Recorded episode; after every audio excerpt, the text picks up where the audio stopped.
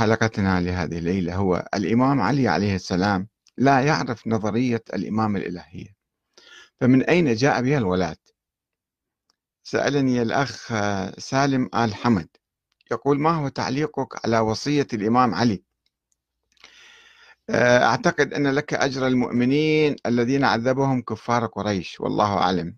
يا شيخ أرجو أن تعلق على هذه الوصية لسيدنا الإمام علي رضي الله عنه وأرضاه. والوصية موجودة في كتاب الكافي في الكليني جزء سبعة صفحة تسعة وأربعين. أي واحد ممكن يراجع الوصية وهي وصية معروفة. وقد راجعتها أنا أيضا وهي في الحقيقة يرويها الكليني عن طريق الثقات. واحد واحد يجيبهم هو. أن هناك وصيتين للإمام علي. إحداهما خاصة في شؤونه أمواله الخاصة. والأخرى عامة في آخر حياته عندما ضرب بعد ما قريب ما يستشهد الإمام أوصى بهذه الوصية العامة. وهما الوصيتان تخلوان من الإشارة حتى إشارة بسيطة.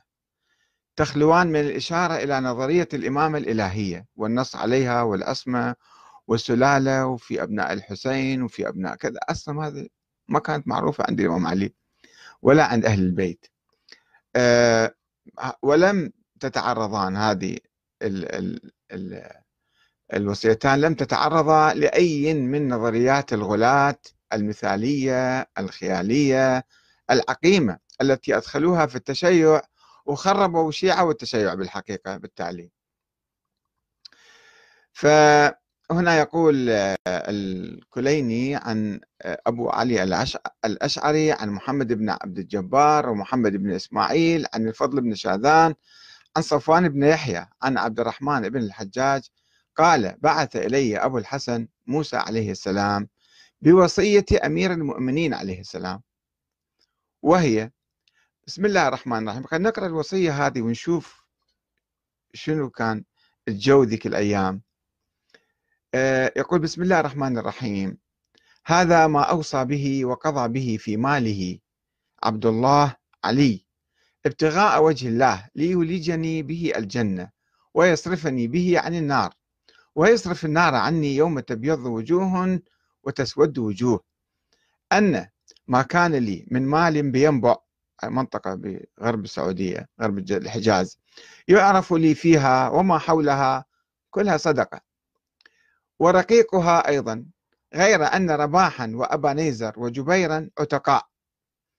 ليس لي لأحد عليهم سبيل فهم موالية يعملون في المال خمس حجج يعني خمس سنوات ويتحررون يرحون وفيه نفقتهم ورزقهم وأرزاق أهاليهم.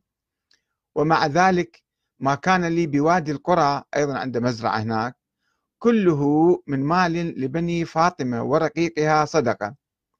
وما هذا عندما الإمام يعني تولى الخلافة وسار نحو العراق في الطريق في مسكن منطقة اسمها مسكن كتب هذه الوصية بيده. وقال أن صدق بأمواله يعني. آه، ومع ذلك آه، وما كان لي بديمة وأهلها صدقة غير أن زريقا له مثل ما كتبت لأصحابه. يوصي إلى بعض العبيد اللي كان عنده. وما كان لي بأذينة وأهلها صدقة والفقيرين كما قد علمتم صدقة في سبيل الله وأن الذي كتبت من أموالي هذه صدقة واجبة بتلة منطقة. حيا أنا أو ميتا.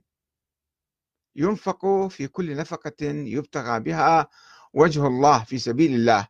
ووجهه وذوي الرحم من بني هاشم وبني المطلب العشيرة الكبيرة يعني. والقريب والبعيد فإنه يقوم على ذلك. من استشوف هنا الكلام المهم بالوصية. فإنه يقوم على ذلك الحسن بن علي. يأكل منه بالمعروف باعتباره مدير هذه الأوقاف يأكل بالمعروف.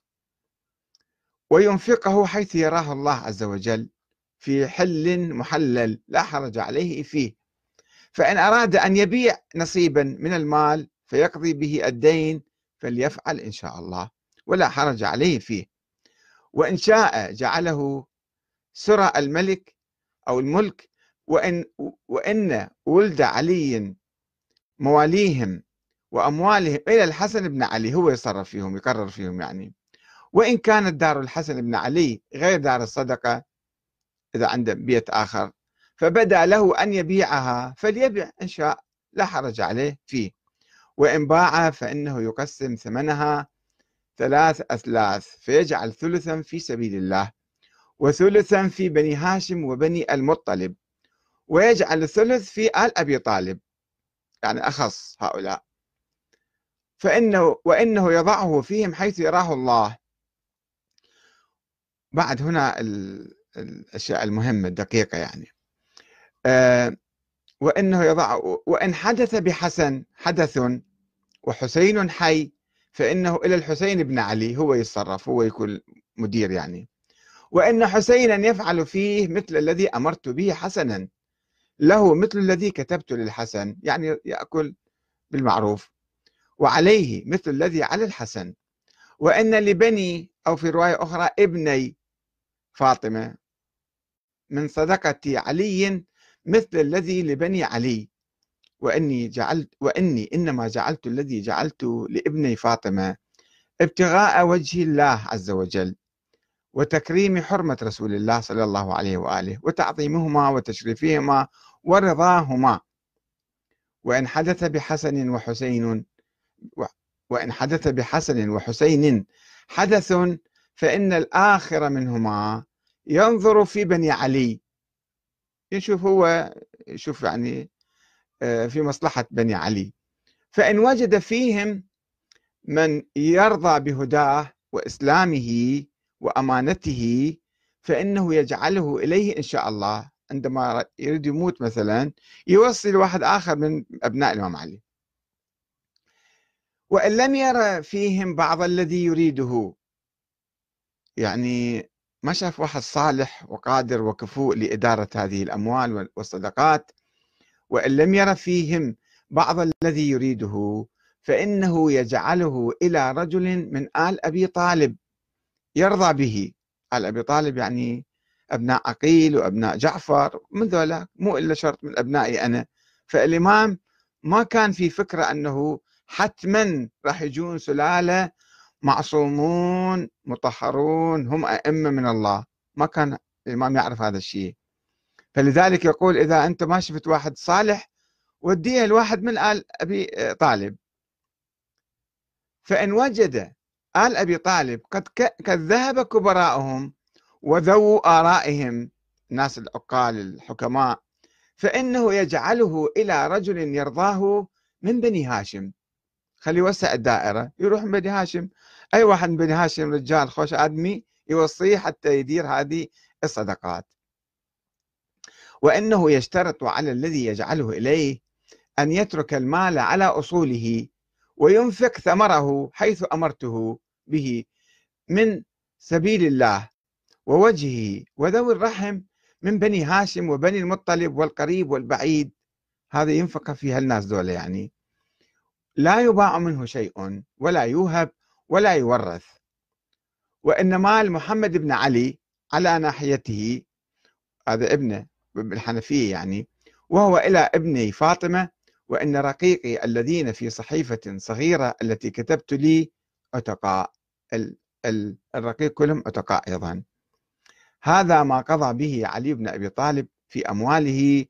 هذه الغد من يوم قدم مسكن. ابتغاء وجه الله والدار الآخرة.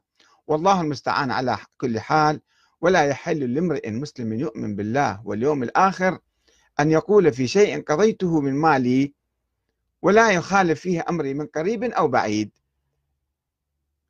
لاحظتوا كيف يعني الدائرة اللي أنه ممكن أبناء علي ما يكون واحد بعد بعد الحسن والحسين أو كذا واحد صالح وكفوء وقادر روحوا إلى آل أبي طالب. مو آل أبي طالب روحوا إلى بني هاشم.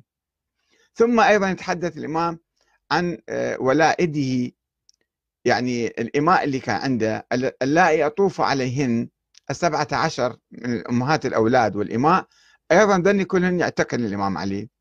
إما باعتبارهم أمهات ولد أو ما عنده ولد أيضا تعتق. هذا ما قضى به علي في ماله الغد من يوم قدم مسكن. شهد أبو سمرة ابن برهة وصعصع ابن صوحان ويزيد بن قيس وهياج بن أبي هياج وكتب علي بن أبي طالب بيده لعشر خلونا من جماد الأولى سنة 37 لاحظتوا كيف؟ يعني شوف الثقافة الموجودة عند الإمام علي أو الفكر الموجود أنه طيب إذا كان هو يعرف راح تجون قائمة من أولاده ومن أبناء الحسين فقط كان قال هذا أموالي وصدقاتي حطوها للحسين وابن الحسين زين العابدين وإلى محمد الباقر وجعفر الصادق وموسى الكاظم. هذا ال ال الوصية موسى الكاظم يقدمها. مروية عن الإمام موسى الكاظم وما فيها أي إشارة لا موسى الكاظم ولا جعفر الصادق ولا محمد الباقر ولا زين العابدين. فلاحظوا يعني نستفيد من عندها أنه نظرية الإمامة أيضا ما كانت موجودة. الآن خلينا نشوف الوصية الأخيرة التي أوصى بها الإمام.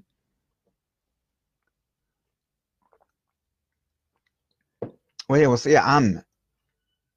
أيضا لا إشارة فيها إلى نظرية الإمامة أو الاثنى عشرية أو كذا أبدا ما في أي إشارة. وهذه أيضا وصية معروفة عند كل الشيعة يعرفوها.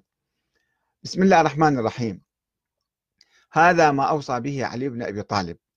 أوصى أن يشهد أنه يشهد أن لا إله إلا الله وحده لا شريك له وأن محمدا عبده ورسوله أرسله بالهدى ودين الحق ليظهره على الدين كله ولو كره المشركون. صلى الله عليه وآله. ثم إن صلاتي ونسكي ومحياي ومماتي لله رب العالمين. لا شريك له وبذلك أمرت وأنا أول من المسلمين. ثم إني أوصيك يا حسن وجميع أهل بيتي وولدي ومن بلغه كتابي بتقوى الله ربكم. ولا تموتن إلا وأنتم مسلمون. واعتصموا بحبل الله جميعا. ولا تفرقوا فإني سمعت رسول الله صلى الله عليه وآله يقول صلاح ذات البين أفضل من عامة الصلاة والصيام. وأن المبير الحالق للدين فساد ذات البين اللي دمر الدين يعني. ولا قوة إلا بالله العلي العظيم. انظروا ذوي أرحامكم فصلوهم. يهون الله عليكم الحساب. هذه وصية لعامة المسلمين. الله الله في الأيتام فلا تغبوا أفواههم ولا يضيعوا بحضرتكم. فقد سمعت رسول الله صلى الله عليه وآله يقول من عال يتيما حتى يستغني أوجب الله عز وجل له بذلك الجنة. كما أوجب لآكل مال اليتيم النار. الله الله في القرآن فلا يسبقكم إلى العمل به أحد غيركم غيركم. الله الله في جيرانكم فإن النبي صلى الله عليه وآله أوصى بهم وما زال رسول الله يوصي بهم حتى ظننا أنه سيورثهم. الله الله في بيت ربكم فلا يخلو منكم ما بقيتم فإنه إن ترك لم تناظروا وأدنى ما يرجع به من أمه أن يغفر له ما سلف. الله الله في الصلاة فإنها خير العمل إنها عمود دينكم. الله الله في الزكاة فإنها تطفئ غضب ربكم. الله الله في شهر رمضان فإن صيامه جنة من النار. الله الله في الفقراء والمساكين فشاركوهم في معايشكم. الله الله في الجهاد بأموالكم وأنفسكم وألسنتكم فإنما يجاهد رجلان إمام هدى أو مطيع له مقتد بهداه. الله الله في ذرية نبيكم فلا يظلمن بحضرتكم وبين ظهرانيكم وأنتم تقدرون على الدفع عنهم. الله الله في أصحاب نبيكم الذين لم يحدثوا حدثا ولم يؤووا محدث محدثا. فإن رسول الله صلى الله عليه وآله أوصى بهم ولعن المحدث منهم ومن ومن غيرهم. والمؤوي للمحدث. الله الله في النساء وفيما ملكت أيمانكم فإن آخر ما تكلم به نبيكم عليه السلام أن قال أوصيكم بالضعيفين النساء وما ملكت أيمانكم. الصلاة الصلاة الصلاة. لا تخافوا في الله لومة لائم. يكفيكم الله من آذاكم وبغى عليكم. قولوا للناس حسنا كما أمركم الله عز وجل. ولا تتركوا الأمر بالمعروف والنهي عن المنكر فيولي الله أمركم شراركم ثم تدعون فلا يستجاب لكم عليهم. وعليكم يا بني بالتواصل والتباذل والتباذل والتبار وإياكم والتقاطع والتدابر والتفرق وتعاونوا على البر والتقوى ولا تعاونوا على الإثم والعدوان. واتقوا الله إن الله شديد العقاب. حفظكم الله من أهل بيت وحفظ فيكم نبيكم أستودعكم الله وأقرأ عليكم السلام ورحمة الله وبركاته.